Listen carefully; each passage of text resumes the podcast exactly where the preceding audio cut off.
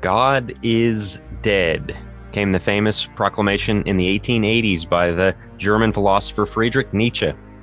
In recent years, it's been taken as a rallying cry that atheism is on the rise, that we don't need God anymore. But to give the full context of what Nietzsche had to say, he said, God is dead, God remains dead, and we have killed him. How shall we comfort ourselves, the murderers of all murderers? What was holiest and mightiest of all that has the world has yet owned has bled to death under our knives. Who will wipe this blood off us? What water is there for us to clean ourselves? What festivals of atonement, what sacred games shall we have to invent? Is not the greatness of this deed too great for us? Must we ourselves not become gods, simply to appear worthy of it? Coming hundreds of years after the Enlightenment began, when man decided that through science and knowledge and philosophy, we could outgrow God, Nietzsche put the cap on all of that development to say, God is dead and we have killed him.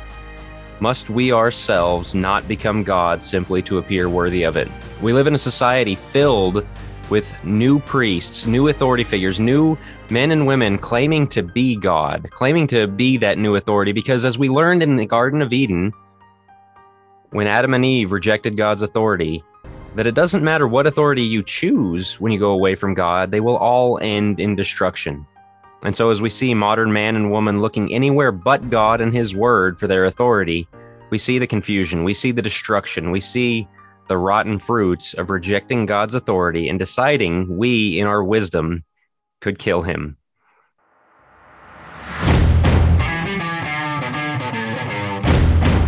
Welcome to Who Let the Dogma Out, where doctrine has dominion over all of life. I'm one of your hosts, Jack Wilkie, joined once again by Jacob Rutledge down in the Austin, Texas area, Daniel Mayfield in central Oklahoma. How are you guys doing today? Doing good. Just drinking some American restaurant this morning. I feel like I'm going to start off every the, episode. the coffee of the week. This, yeah. is, this is coffee, by the way. Okay, yeah, I, it's not sardines this week, so that's a, an improvement. Yeah, yeah, doing right. good, doing good. Uh, I was thinking, um, you know, of how the gospel uh, binds us all together because we've got you know a guy in Oklahoma and a guy in Texas on the same podcast and are good friends, you know, and so not without not without a great deal of struggle. Yeah, a lot of, a lot of prayers said beforehand. That's right. Yeah we will avoid college football season as a discussion point here uh, without ruffling too many feathers. Let you it know, begin. Uh, so that that actually will never be a point of contention for me because w- I'm from Minnesota. Remember? Oh, okay. So yeah. it doesn't what, matter. Do we do we even have a college football team? Yeah, you got not the, a relevant uh, one. Was Not, um, the Gophers the, right? The uh, Badgers. No, the yeah, the Gophers. Yeah. Yes. Well, all of our Alabama listeners are just listening, going, "That's cute. Good for you guys." Yeah. so anyway, let's talk about these modern priests. We live in a society that does think God is dead, that we've killed him, that we've replaced him, very much a, a Tower of Babel mindset that we don't need God anymore. We've got this. In fact, uh, I I don't want to go down this road just yet, but just to get the idea out there, uh, was it Dr. Fauci in recent months made the claim, "I am the science." Right and so and we live in a world where science is god. We don't need god because we have science. You know our atheist friends will tell us those things. And so let's talk about this this idea that uh, we did in the previous episodes the sufficiency and the inerrancy of scripture. The bible is all the authority we need but if you don't choose that you got to look somewhere. There people the idea of postmodernism is we don't need authority. I have my own truth but we know that's not true deep down. So we go looking and everywhere you look, there's going to be somebody rising up saying, I know the way. I've, I've got this figured out for you. Mm-hmm. Well, by the way, what's up with these? You know, there's, there's, we got Nietzsche, Fauci, you know, I think that like the, the name mm. ends in mm. chi. That's the, the, and I'm gonna uh, Gramsci. Uh, yeah. Let's see. There's wow. Now you can have me thinking on that road. But, That's what I'm know, saying, man. Just That's watch out for those people. If there if, if, there's any Christian listeners, any of our preacher friends that have that name, uh, our apologies. But well, we're gonna be watching things... you with a skeptical eye now. exactly. Gucci. One of the uh, one of the things that I was thinking about um, was how easy it is, and I, I to to conflate things when it comes to areas of of knowledge and and areas of of understanding because the whole idea is that again we mentioned this previously we're not denying the like i think the last episode we talked about therapy right? And it's not saying okay every aspect of this is wrong but it has to have its proper place in in relationship to revelation and relationship to scripture as christians. So same mm-hmm. thing with medicine the same thing with with science. The issue is is that we're trying not that science is bad right? Science has given us a lot of good things. I mean we're, we're on a zoom call right now. So i mean we wouldn't have that without science and without technology. Yeah. and we're very thankful for that. But with when science is within its proper place when those who are um, the practitioners and promoters of science understand their role and the role of science and the role of natural um, science is not to find meaning or value, right? Or even truth, right? Ultimate truth. Um, and I think that that's what you see in that that opening that you had there a minute ago, Jack. Uh, here, see, I'm, I'm transitioning into the into applying our opening here, but um, but but I do think that there is this idea that Nietzsche had, um, in which he's declaring that we have killed God, and in many ways, he means that literally because, of course, he did he believed that God was a a natural essentially phenomena that that arose from man's desire to explain nature and to explain meaning. And so now that we've come to the modern man there's no reason to hold on to these kind of basic and fundamental assumptions. We can free ourselves. We can unhitch ourselves from that.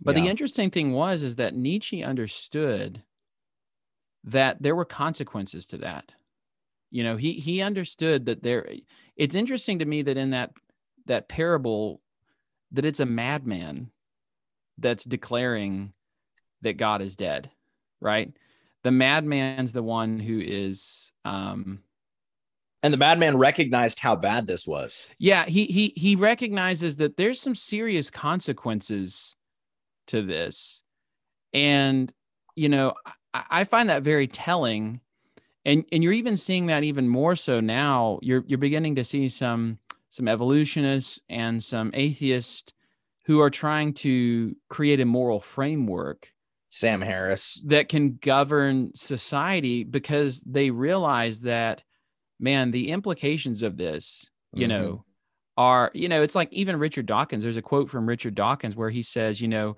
when it comes to science you know and when it comes to uh, anthropology or something like that you know i'm an avid darwinian i'm an avid pro darwinian but when it comes to my politics and when it comes to law i'm an avid anti-darwinian you know and his They- point yeah, they can't they can't follow the natural end of that philosophy. They can't stick with it. And it's right did were, were y'all read did y'all read um I know I I felt like I brought this up one time. Did y'all read Mary Mary Shelley's Frankenstein no but i back in listened, high I think i listened to that podcast that you told me about Mhm. Okay. Well, so I actually never, I only listened to the first five minutes. I never even finished the podcast, but I went and read. I'm not finished with the book, but there was this thing that st- stood out at the beginning.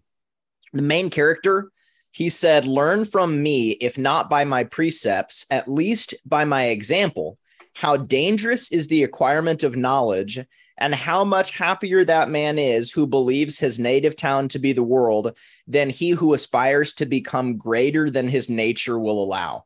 Mm. And, you know, he, of course, this guy goes on and the story's going to go on to unfold how he created Frankenstein. It was, it was in an attempt to create life, to, you know, uh, progress the sciences. And what he ultimately ended up making was a monster.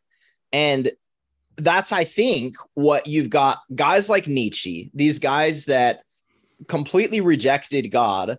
They they stay on the path long enough and they realize, look, we've we've created something that we can't back out of. I mean, the natural implications of it stand Mhm. against everything within the heart of man, which which tells us there's some things, some deeper things, some transcendent things that science just simply can't can't answer. And I, you know, I was reading a little bit about Sam Harris, and I've watched one of his TED talks, and you know, he's got that book about the moral landscape, or however it's titled.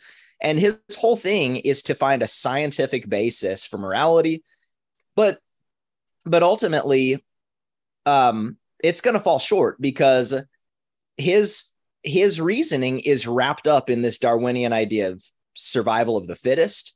And he would say that, look, the reason why we're moral creatures, the reason why we want morality is just for survival of the tribe, for what's better for the tribe, to keep the species uh, promulgating. Well, but even even going further back than that, it's it's really they try and promote it as something that's about community.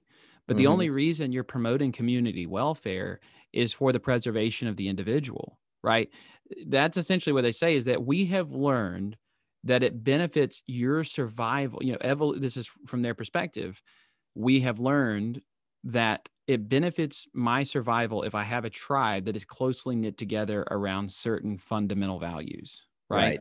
Right. And so, therefore, it's all individualistic based, not even the survival of the community, but the survival of self. You yeah. only benefit the community for the survival of self. But okay, but that only goes so far because it eventually you you have to recognize there is still no basis for objective truth because eventually it might benefit you more to have the community have different values than mm-hmm. what they presently have you know and what what happens when different communities have conflicting values right which inevitably is going to happen but yeah. all of that, all of this that we're talking about, and this goes back to the Garden of Eden that Jack was talking about earlier, all of this coincides with our present cultural moment where the self is sacrosanct, right? Where where the self is the sacred, the sacred.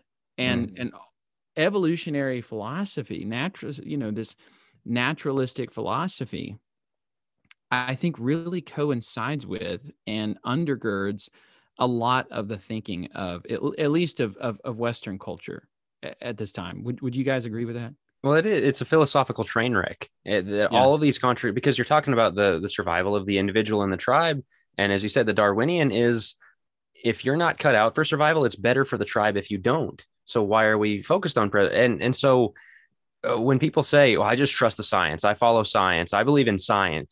I believe in science that, that you're making it a philosophy. It's not a philosophy. It's yep. it's a discipline. It's but it's a separate one from philosophy or philosophy. And so many of the the things said about it are philosophical claims.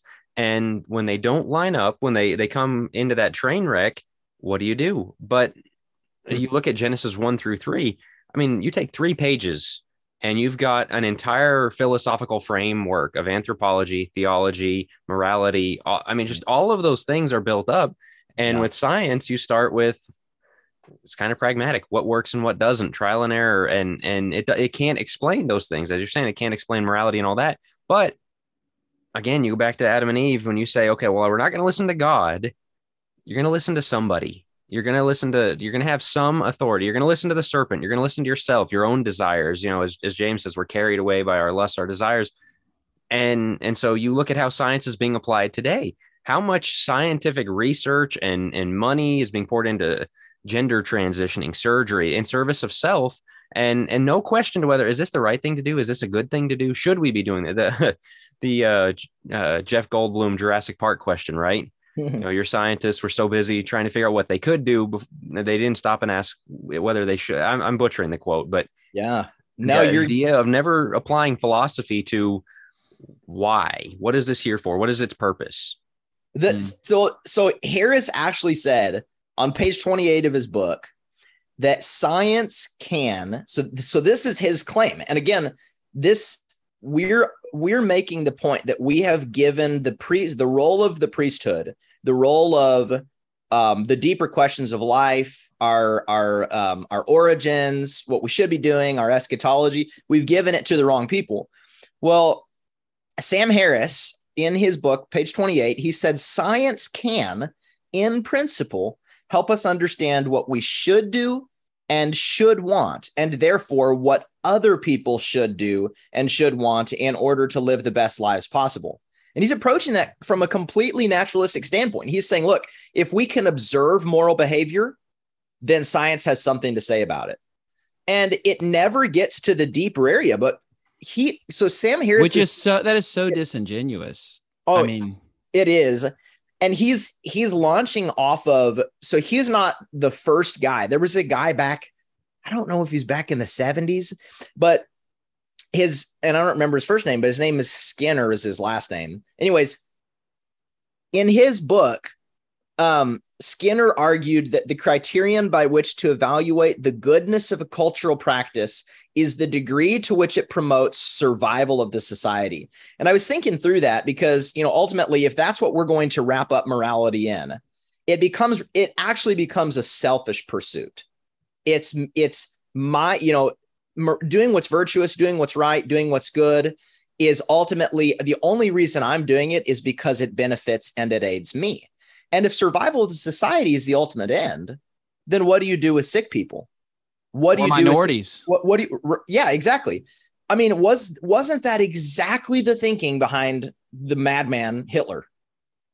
Well, any totalitarian, I mean, any totalitarian governmental regime when right? you look at Canada killing, I mean, euthanasia, that's been in the headlines. But you look at abortion. Okay, well, if a kid has Down syndrome, you know, we don't want them around, and and so these things start playing out into reality, and that's one of the biggest things why we're having a podcast like this is the ideas matter. The ideas yeah. play out in these ways. Jacob, you had right. something.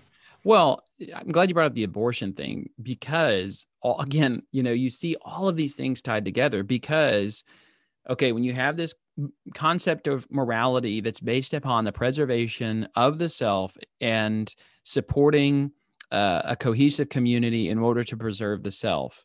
Okay, what happens? Well, then what becomes key issues is not necessarily uh, individual liberty and worth and value because you sometimes might need to sacrifice individuals for the sake of community, right? Who right. and ultimately, but what this ties in this concept of radical environmentalism that we see within the culture today that is so sacred to the identity particularly of the western world and this radical environmentalism so what do you have there okay we need to do anything that we can to preserve um, essentially to preserve us. Interestingly enough, we we say it's for future generations, but it's really about preserving the present community. Uh, get okay, get even if you give, you're preserving the future community. What is the solution? Well, what is when you have this radical environmentalism that's believed? What is pushing that? Well, overpopulation is pushing that. Um, uh, technology that benefits humanity is pushing that right? So what then do you have to do? You have to kill off, you have to cull people. You have to, and you can justify that. Why? Because it's better for the community, right? It's better for the yeah. They think community. they're being moral, right? Right. It's not. It's not. It's not simply necessary, but it's good. Yeah. It's right. It is the right thing to do for you to promote abortion because ultimately it's actually better for the environment if there are less people. Yeah. Right. Yeah. And so, um, and also when it comes to environmentally safe policies, now I'm not against um, discovering new technology that's better for the environment. I think that that if it aids humanity and our flourishing, and it also uh, aids within um, environmental stewardship, that's great. But what often happens is is that these in radical environmental policies are pushed at the expense of individual liberty and human value. Mm-hmm. And so again, and I want you to notice and I'm and I think that that Sam Harris quote is a good one because these these new atheists us calling them the new priest of the modern world that's not something that we're placing onto them you know apart from their will that is something that, that, they are gladly taking yeah. that moniker mm-hmm. upon them. They, they are. are. taking that authority upon them, and upon themselves. You're, yeah, and, you're, exa- you're you're exactly right. They're, in fact, when they are envious and jealous and they're vehement toward all religion. And their argument, I mean, Sam Harris's argument in his book is that look, we for far too long we have put morality and virtue and what we should do in the hands of um, these different religions which he argues it, it has been has been bad for society. It's been bad for the well-being of everybody. Religion is the bad thing. And we scientists are the ones who can take over and you know provide the solutions. Because So- scientists because scientists have never justified anything evil under right. the guise of Right. science. What are we doing right what now? a ridiculous I- I- exactly. What are we doing right now? Did y'all listen to jordan peterson's um he he wrote this piece and then he read it. I watched a youtube clip but he was talking about um the transgender oh yeah. uh Yeah. did did we share that in the group yeah did you did. guys watch that? Oh my goodness when he was when he was rebuking the church? He, um no this one he was rebuking um doctors and medical um institutions that are performing uh these uh basically just mutilating young boys and girls in the Mhm. sake of you know supposed progress and everything. And and it was it- he was on full blast. It was it was so good. But i mean there's our there's our there's our priests right now. We said look you guys have all the answers. You guys can go do what you want. But what you end up making and bringing out of it is something that's despicable. It ruins and destroys the image of god. And you know they say that look we've got medical procedures. We we can do hormone therapies. We can change the anatomy by inverting genitals and adding genitals that were never there. I mean it's really disgusting the things that they do but ultimately down on a dna biological level it's still male female. And on a mental emotional level the, the research has borne out that these people after they've been supposedly you know uh, uh, transitioned they're worse off. The suicide rates are higher. I mean the, the people we've given the role of priest to honestly they they're horrible at it.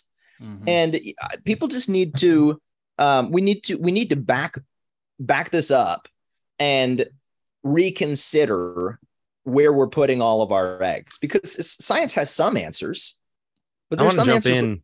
yeah go I ahead Yeah, I was going to jump in and say uh, about let, let's talk about how this affects Christians because I think a lot of Christians would sit and say, "Well, you know, I, I of course I'm against the transgender surgeries or whatever else, but the way this this kind of gets its hooks into the Christian mind and turns us away from the Bible. Uh, there there's a lot of compromise because that's one of the the real tactics in the world today is Christians are stupid, Christians are anti-science, Christians are anti-progress. Uh, Right. You're just a bunch of cavemen kind of thing. And so let's let's talk about that briefly because we're going to move on to some of the other priests that we have. I mean, we could do all day on science because of how abused it's become. Uh, like I said, I, I really do believe it's kind of the new Tower of Babel of just telling God, "No, we we've got this figured out, and we're going to outsmart you." Mhm. Um, and, and we know how that ends. Um, Right. But how does this affect the average Christian in the pew? Well, I think one of the ways is that I was I remember reading um Stonestreet and Kunkle have a book on um that sounds like a music duo. Like It that does. is- like every time Simon I and stop- Garfinkel or Gar- Simon and Garfunkel. Yeah. Garfunkel. Stonestreet and Kunkle have a book on culture. I forget the exact name. Oh, I think it's like a practical guide to culture. I did a class on it. It's really good. But one of the things they talked about, and I think actually this might have been a quote from C.S. Lewis, but I'm not sure. It's really good, so it probably came from C.S. Lewis. But essentially, it says culture's power, uh, culture, culture's power is in what it is able to essentially push as normal. So that that is culture's power is what it is able to to declare as normative, right? And so I think that this affects the church because the church is being greatly impacted by the nations around them, right? So we are raised with certain values and ideals simply by living in the culture that we do of things that are considered normative, right? So, for example, um, how many of us now are just automatically trained? And again, I'm not saying that this in and of itself is necessarily bad, but it does show me the the the uh, the power of culture. How many of us are automatically trained to recycle? Okay, to recycle plastics, to recycle cardboard. Like we like we have a recycle bin. You know, we have a garbage bin. Oklahoma. Yeah. you Well, pay for it. no comment. Uh, no, but uh, no, you know, but we have a recycle bin, we have a garbage bin. You know, I I I don't even think about it. Like now, if I see a can, I put it in the recycle bin, right? Whereas in the past, you would just consider it all garbage, right? Mhm. For a lot of people, that's normative now to think in terms of okay, something being recycled and reused, and something being you know thrown away. That's just a small example of how things that in past generations would not have been considered normative are now considered normative. Now, some of that can be good or bad, but the reality is is that people who are in places of power, people Mhm. who are in places of influence, people who have an immense um, uh, influence over the education of future generations are promoting ideals as normative. Like, Mhm. look how much you go back to the transgender thing. Look how much that is that how hard the the the the culture is trying to promote that as normative, right? Mhm. Not as aberrant, but as listen, this is something that is completely normal, and Right. therefore, you know, why are they doing that? Why aren't they? Why are we no longer view, viewing that as aberrant behavior? You know, that that is an exception because they understand. And it's the same thing they did with homosexuality.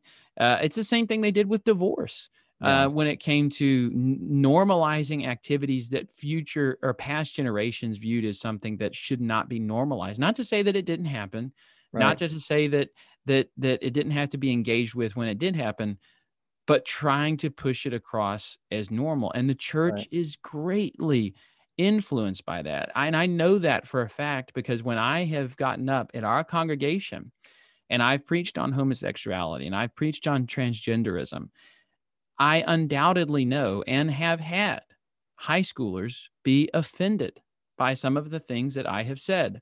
And Yeah. you guys know me. I'm not I'm not an overly, you know, uh uh what's the word I'm looking for? aggressive guy when it comes to the pulpit. I don't feel like it. But I mean I say what needs to be said, but you know, and it doesn't matter. They're still offended by that. It's like, well, why are these high schoolers who Bible class every Sunday, Yeah. you know their, their their families are very involved and yet at the same time they still struggle with like hearing the actual truth of god because, Because- why they've because been taught that their whole life but that's not normative for them from what they're no, being they're raised. hearing no, like because like every single thing they're hearing, you know, they may get an hour in church a week. They're getting they're getting an hour of uh, you know um, biblical diet, but they're getting how how many hours a day on TikTok, Instagram, Yeah. how many hours a day in you know a public edu- education institution that's promoting Darwinian theory, and you know you talk about ways that this is affecting us um, I think you're exactly right. We've made it. We we said, look, this is what's normal, and we've made, and then because we're born into the world, and it's normal for us because it's all we've ever known. We lose historical context. We lose the way that people thought forever, and we think we're the ones that have all the answers, or we think this is the way it's always been.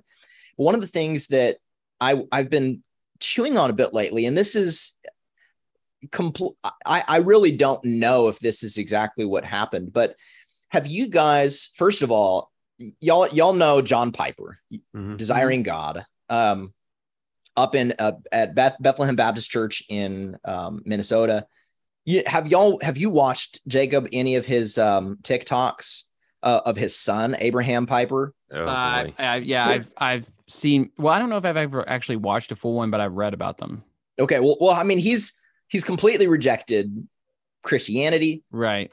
he's secular humanist whatever.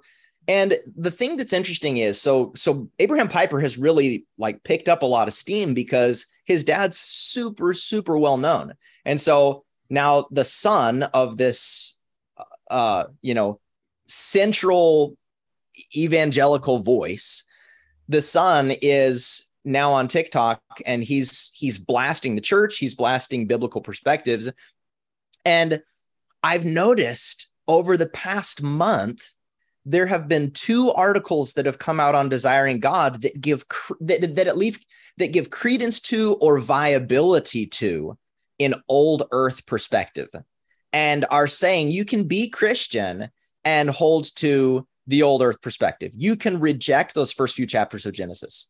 And I was I was thinking, how how did this one voice, this one, you know, I'm putting in quotes here, but this one Christian voice uh shift on this issue? Well, there's a there's an emotional um component here. There's a son in the family. There's somebody who's looking at the teaching as outdated and as silly. And what's he now? I've I mean, I've never seen John Piper go down this path. And now two articles in the past month that are essentially saying you do not have to uh, embrace the historicity of Genesis 1 to 3.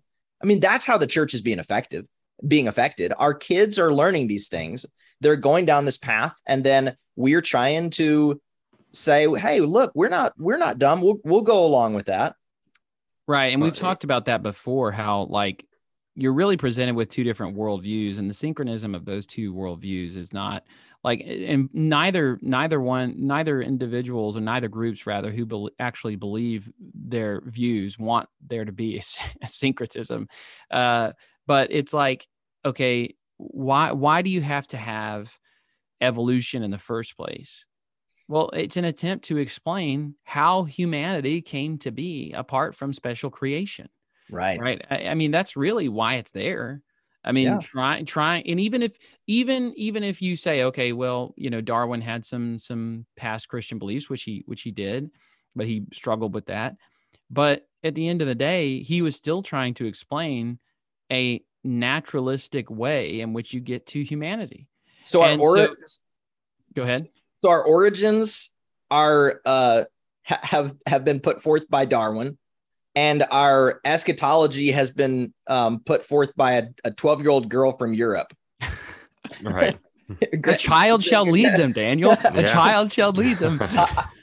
I mean, when you actually when you actually stop to break it down, like Darwin didn't know anything about the cellular level. He did he didn't know anything that we know now. He he just posited, here's my here's my idea. And now everything that we said, we're like, ah, oh, he he actually didn't quite know what he was talking about, but we're going to still stick with the main script. Jack, what? Uh, yeah, it, it, just gave them, you know, an out from God because I, I, think I've said before, before you know that, and and he was not the only one, but he's the the big name, of course. But you know, mid 1800s. Before that, they were deists. Okay, well, there is a God, but he, he doesn't really care about our lives. Well, now they've got a thing where they don't even need a God, so we, we've got it figured out. And between the two, science and, and the Bible, it's an uh, uh, an authority struggle and so if you cede this ground, okay, well, we, we've got to let the Bible defer to science on these things because the Bible's outdated. The Bible isn't accurate. The Bible, uh, we talked about sufficiency and inerrancy. Then mm-hmm. you've got it to where science can tell the Bible what it can and cannot say. Right. And then you can use science to bring in transgenderism, homosexuality, all, all of these values. And one other one I want to bring up before we get into this how many churches asked Fauci and Birx and, and the whole COVID oh. regime what should we do before they asked God, what should we do? Is it okay? Well, we... the science says this. Well, uh, what did God ask you to do? What, what's the commandment from God first? But because we put the scientific consideration first, right. that shows what we what we understand about the authority structure is that if science speaks, the Bible has to sit down and, and take a seat and, and let it speak. Which is which is shown to which is shown the other way around. Right. You're exact you're exactly right. And it's been shown after two years now that their their driving points were can I say they were a farce? Yeah, everything one, one everything of the two is fallible here. You know, I mean, the Bible right. is not the fallible one. Mankind, because that's the other thing is the science is infallible. You know, you can't question science. Well, like, isn't science about questioning and hypotheses and testing and trial and error and all these things? Whereas well, I think that was Bible doesn't change. Right. I, I, think that was the difference from pat from the past, where, um, like, you know, I, I there's I'm not a scientist, so there's a lot that I don't know, and we depend upon the scientists to under, scientists to understand. I mean, we have Christian scientists that we know, and we who are much more knowledgeable than we are in certain areas of life, and we we trust to a degree some of what they're they're telling us about things because I I don't have a discipline in that. I don't understand that, but there are points where Scripture comes into conflict with what the priesthood of the present modern world are trying to promote. And the question is at that moment, okay, when there is an obvious conflict, which one are you going to give yeah, that's a more credence to? Right. Well, in the past, I think that many within the church prior to the um, uh, prior to the modern liberal uh, movement within Christianity. In the past, um, bi- biblical scholars would say, okay, um, if there's a conflict between faith and what I see in the naturalistic world, I'm going to trust in scripture because scripture is special revelation.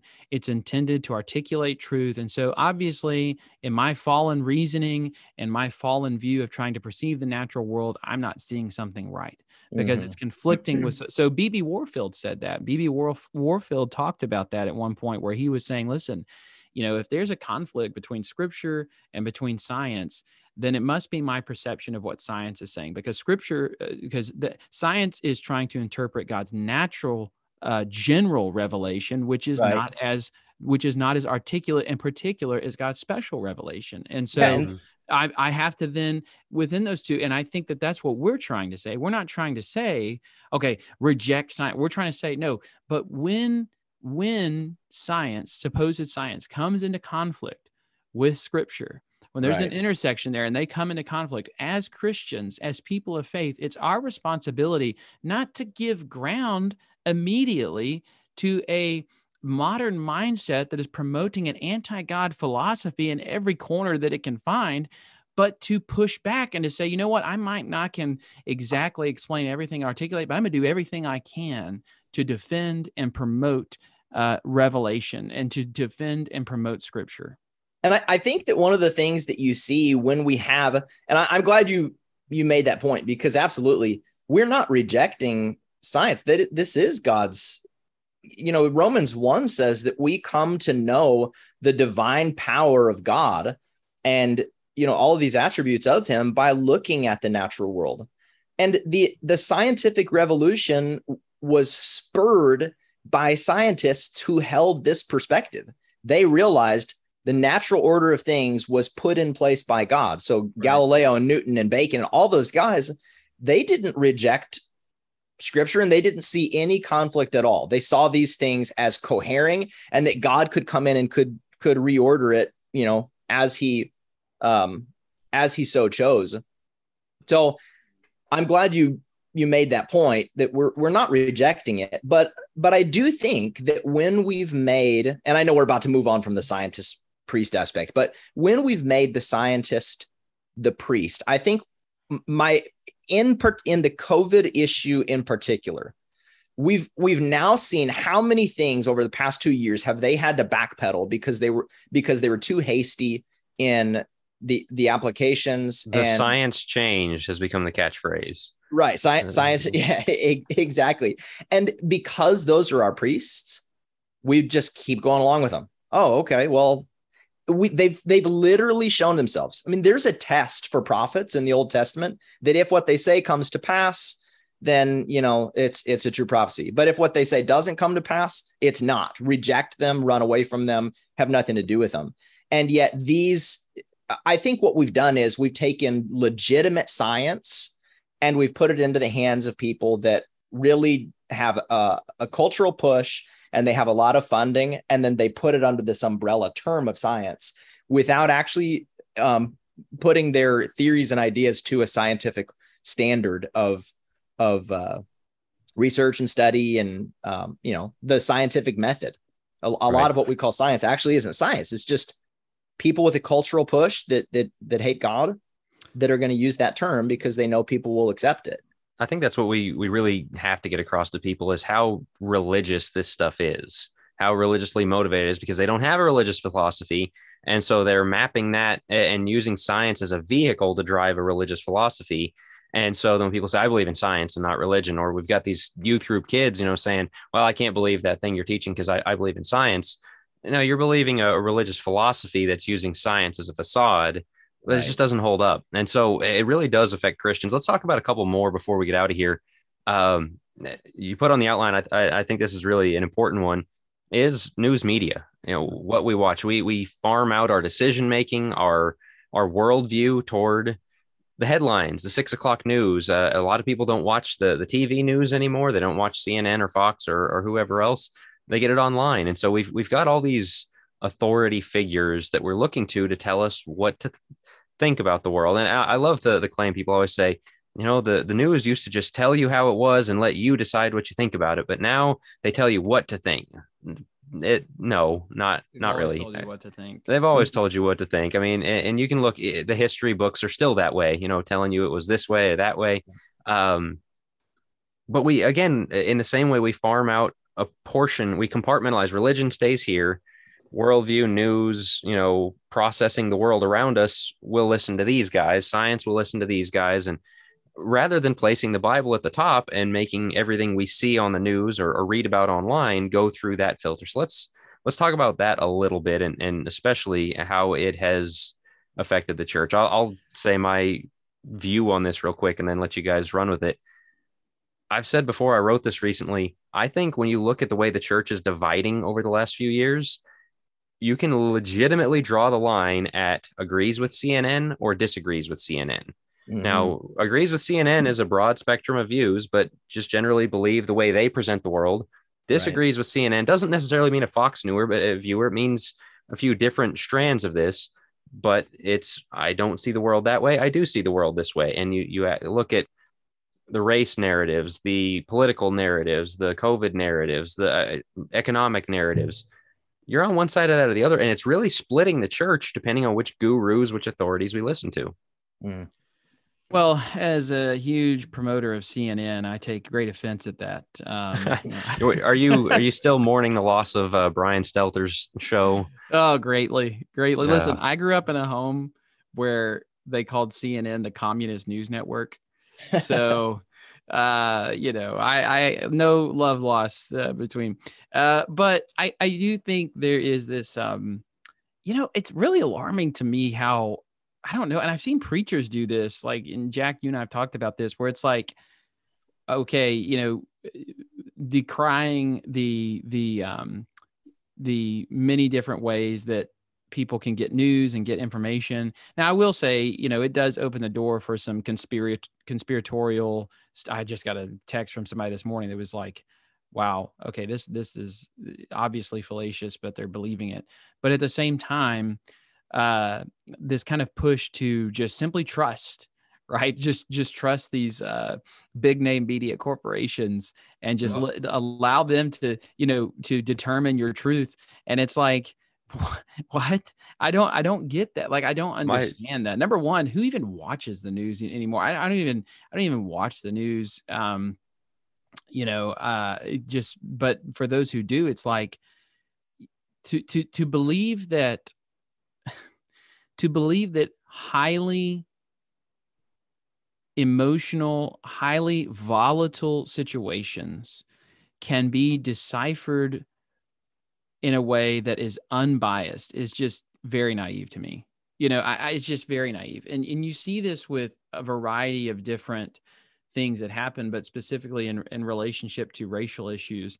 There's a particular narrative that's assumed in our culture about race, and that goes back to some of the critical race theory stuff that we we talked about in the previous episode. There's assumptions that are made, and there's a particular narrative that is supposed to be pushed. And if you don't push that particular narrative, you're not going to be given a a, a, a platform.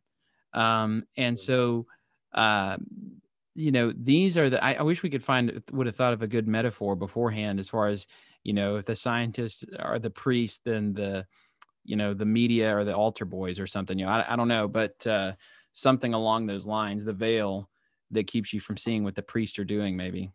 Yeah, I I don't have much to add to what you guys said when it comes to media, other than that um, Christians are, you know, I, I always think if if you've got a if you have a, a a vessel and you're pouring into it, like you've got this little tiny stream of clear water, and the other side is is mud or is you know gasoline or something poisonous, you know the vessel if you're if you're predominantly being filled up with this other stuff that is uh you know secular in origin um anti-god in a lot of ways what what how do we think that's going to affect our person? This isn't just news. This is music that we're listening to movies that we're watching any really anything that we consume by way of media. Media is just you know what what we visually and audibly bring into our person those things are shaping us no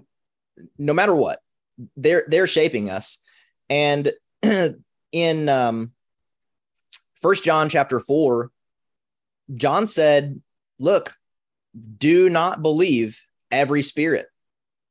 And why Hmm. not? And he said, You need you need to put them to the test. And he goes on to say, because there are many false spirits that he he goes on to say are anti-Christ, they are against Christ, and they exist in the world, and they're all around you. I mean, he uses the word spirit because spirit is like it's in the air we breathe. It's Mhm. just what we consume. It's what we bring in. It's uh, it it almost it really is that way. Uh, there are actual demonic spiritual forces behind the scenes that are working through uh different media platforms and the whole purpose is steer steer the christian off course derail that you know the um that vessel that is uh, headed in the right direction um I like that application of First John four. I've been I've been preaching through First John, and I think that's a good application of that.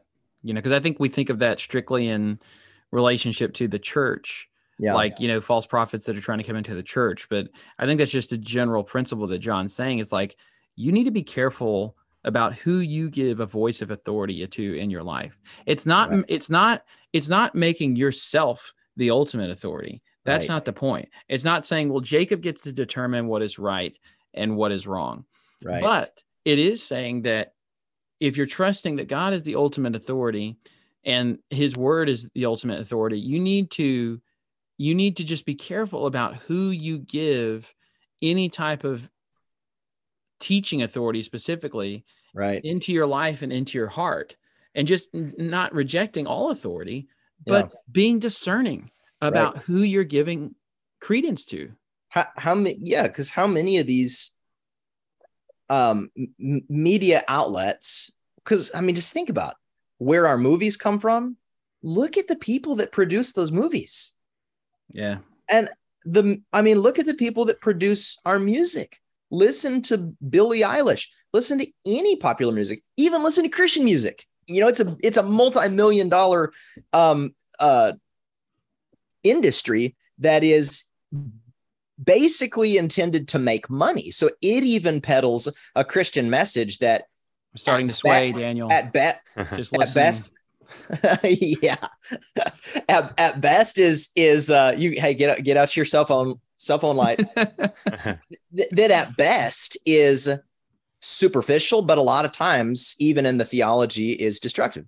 Media you know these how many of these are antichrist? And one of the things that john says is you may know that a spirit is from god if they would confess that jesus is the christ who has come in the flesh.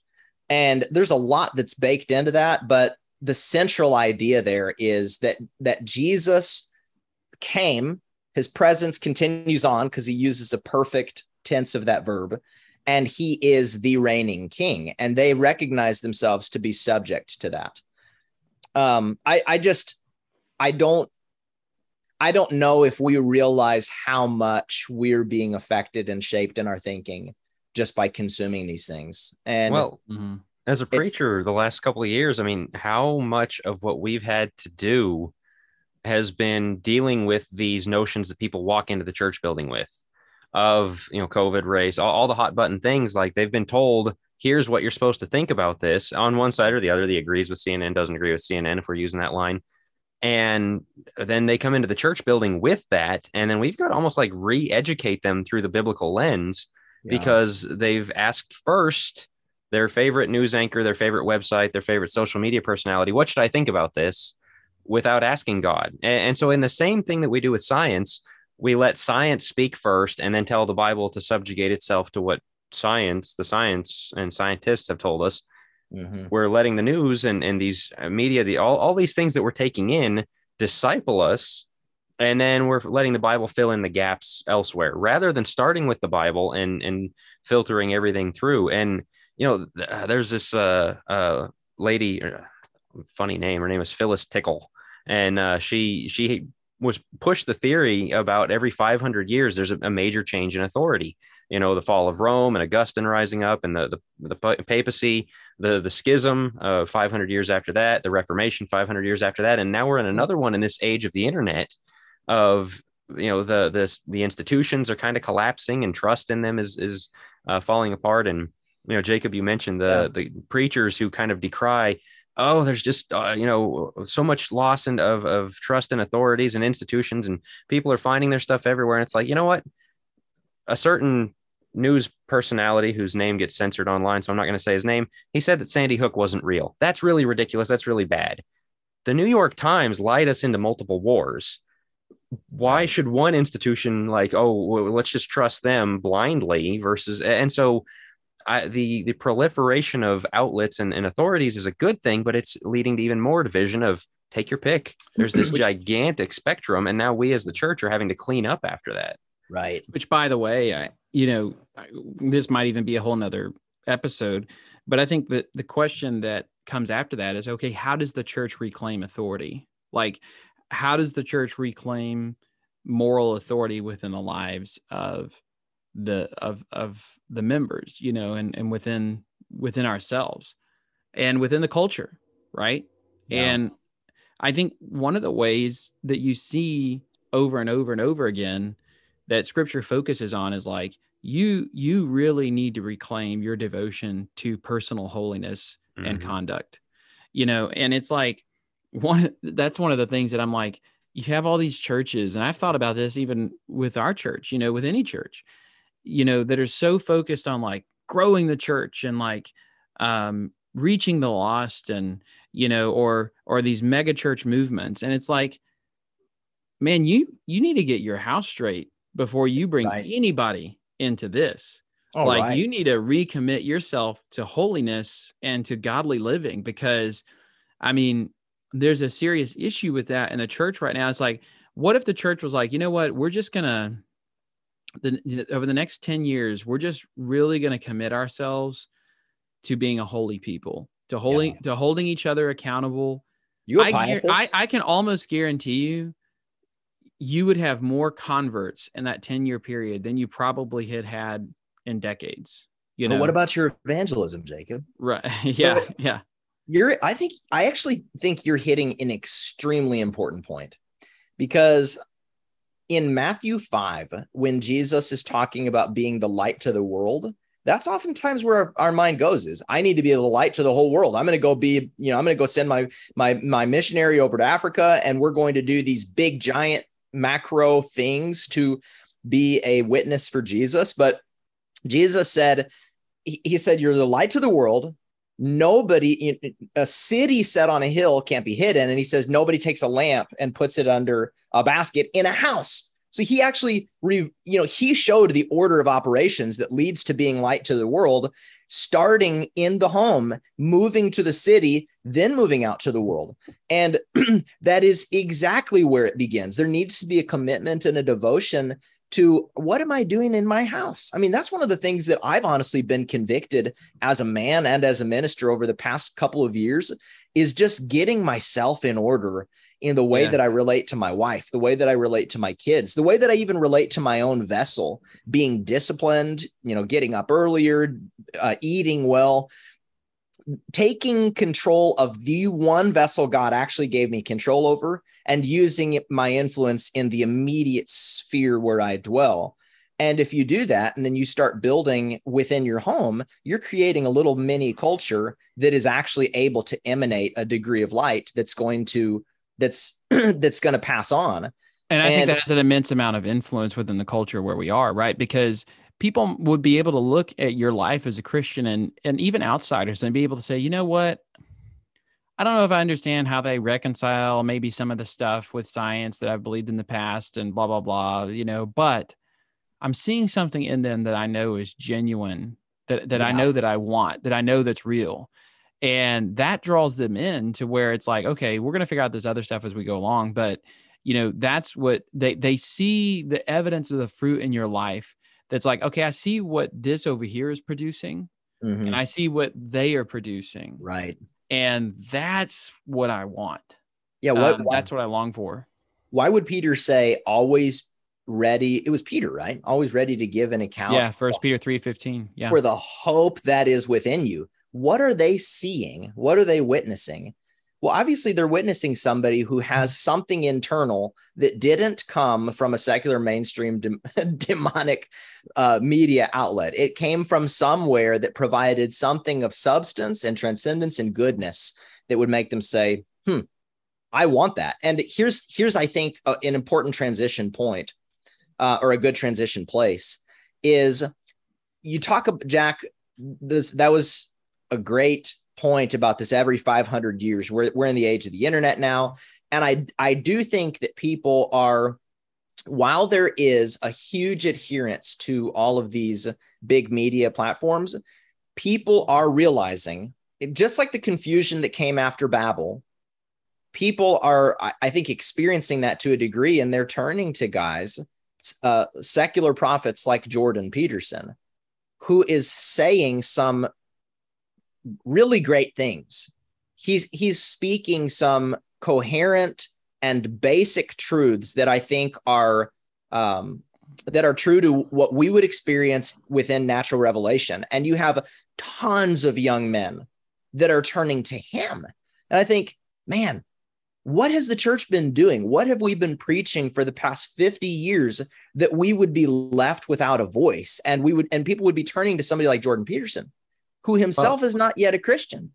Go, you sorry. you think about you know, why there's there's a need for that. It's because the church has not said these things because the church has not stood up and, and said truths that are, uh, are kind of difficult to hear at first, but need to be heard. And then you've got somebody that will stand up and say it, and people, like you said, just flock to them because it's true, it's it's real, it's it's testable, it's it's something that you can live out um, you know, about taking personal responsibility, about uh, improving yourself, about and, and, everything you guys just said, cleaning up your own house. You know, his thing is make your bed, clean your room, uh, right. and and how much change that brings about because.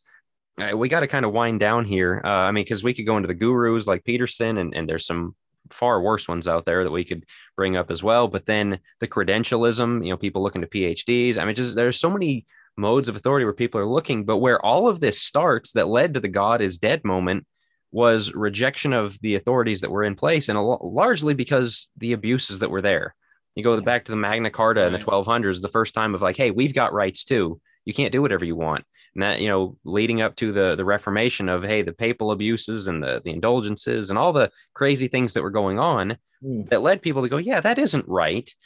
And then that leads to everybody going, but I'll figure it out for myself. And so when that authority is abused, when it's not lived out right, when uh, when religious authority is being used to enrich oneself, and then you see all you know the the scandals that get held up as religious things. Mm. And so, uh, the best way to reclaim authority is to show a life that is consistent with what we we say that we hold to. And so, you bring up a Jordan Peterson. Even with him, you look and it's like, man, is your life really, you know, in, in order? Uh, but yeah. what he's saying is true. And so, even right. just saying truths right? grants you authority but imagine if we said biblical truths and lived them in a way that that shined that light like you guys are talking about that's right. how you can start to speak authoritatively. Because i think that's one of the other things we said in the first episode when you say dogmatic everyone goes oh oh i don't want to be dogmatic.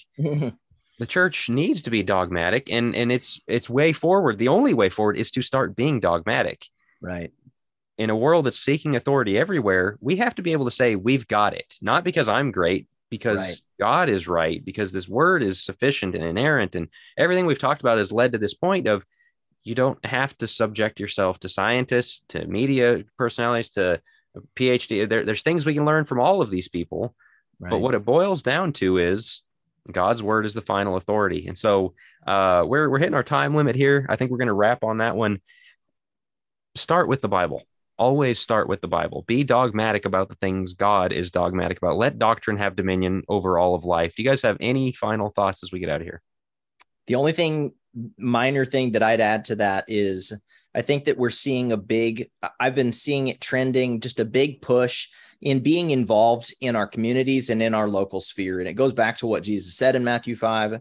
But we really need to become people that those in our sphere of influence. Stop thinking about you know the people that are across the country or across the world.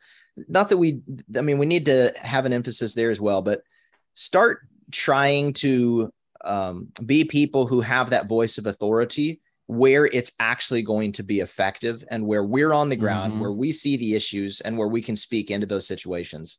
So, whatever that means, I mean, we could probably talk forever about it, but we need to start locally, start in the in in the self, move into the family, move to neighborhood, move to city, um, and church, and and uh, I think that's what we're gonna. Yeah, our instead of the it's the they said of um of of Jesus that the common people heard him gladly, right? Uh, the common man uh, was was willing to listen to him because they saw he genuinely cared that he offered something that they were looking for that was true and real, and that's what the church has to reclaim in order to reseed ourselves as a place of uh, that that people can turn to for meaning, for purpose, uh, and for the abundant life that's offered through Christ. Absolutely. All right, we're going to wrap right there. As always, make sure you have subscribed on your podcast feed or YouTube or wherever you're getting this. And especially leave us a rating if you're enjoying the show. Uh, help spread the word. Uh, share on Facebook, social media, wherever you'd like. Help us get the word out uh, if you're enjoying this show. And, and uh, we'll be back next week with, uh, I think that'd be episode five now. We're already just kind of moving right along. So uh, thanks for joining us on Who Let the Dogma Out.